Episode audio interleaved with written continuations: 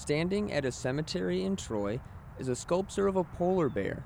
It's made out of white marble and is part of a monument that stands about 8 feet tall. Larry Chase walks around the statue, drawing attention to the flat headstones on the ground. And the platoon commander is right over here. His name is Harry Mead.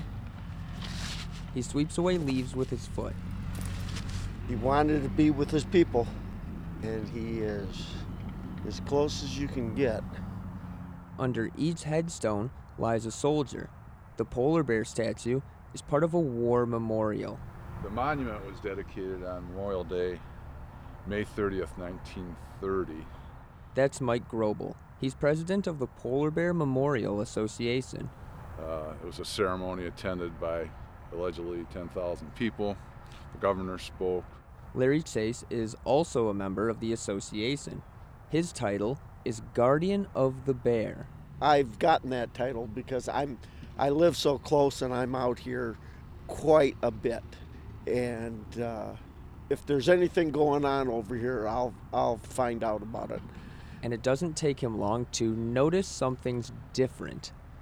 The army flag is missing, and they it looks like they have it upside down.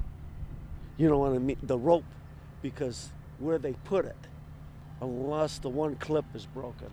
I While Chase investigates, Mike Grobbel points to a large sign next to the flagpole. I wonder where the army flag is. This uh, site is, has a Michigan historical marker, state of Michigan historical marker that was dedicated in 1988. You see, the Michigan polar bears have a unique place in American history. Summer 1918, World War I rages across Europe. In the east, the Bolshevik Party has come to power in Russia. They've signed a peace treaty with Germany, effectively ending the war on the Eastern Front. Grobbel says that spelled trouble for the Allied forces. The British and French knew that the Germans now would start moving large numbers of divisions from the Eastern Front to the Western Front. So they wanted to intervene, if you will. Enter a group of fresh trainees from Camp Custer in Michigan. They arrived in Liverpool, ready to fight on the Western Front. But there was a change of plans.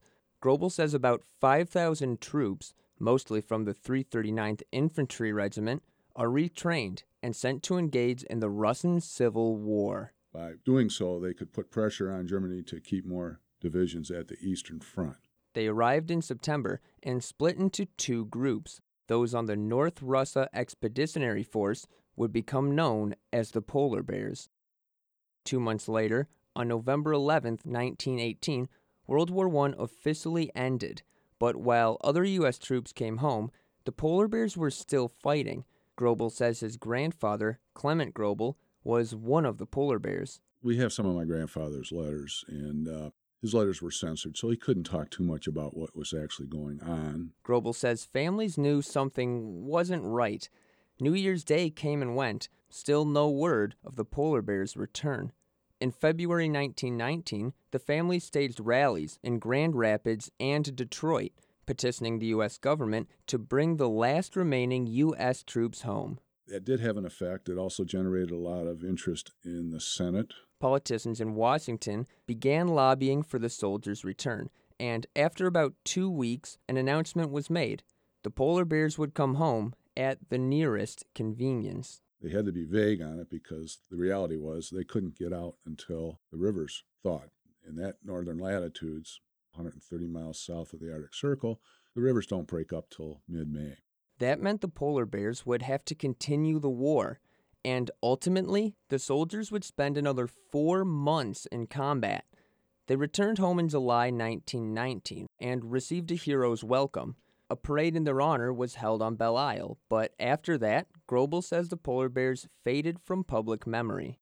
When the men came back home, this quickly got uh, swept under the rug No one talked about it. because it was a military intervention and uh, we left before things were decided one way or the other. And if, even if we had stayed, it would have been a loss. That brings us back to the polar bear statue and its guardian, Larry Chase. We call the statue Boris for Boris and Natasha from Bullwinkle. but he is a Boris. Every year on Boris's birthday, the Polar Bear Memorial Association holds a ceremony to remember the vets of the North Russia campaign. Before Memorial Day, we clean him up and brush his teeth and get him all ready to go. When Boris was dedicated on Memorial Day 1930, several polar bear soldiers were reinterred on the grounds. Grobbel says it had taken a decade to retrieve their bodies from Russia. The effort required a covert operation. We did not have diplomatic relations with Russia, so they had to had to do it uh, undercover. The men that went up dressed like peasants. Some of them were former 339th, and um, they were able to get 86 bodies back. To some, the Michigan soldiers who fought in North Russia may represent a forgotten chapter at the end of World War I, but the story of the polar bears also begins another saga in American history. It was the first conflict between the United States and the Soviet Union. I'm Alex McLennan, WDET News.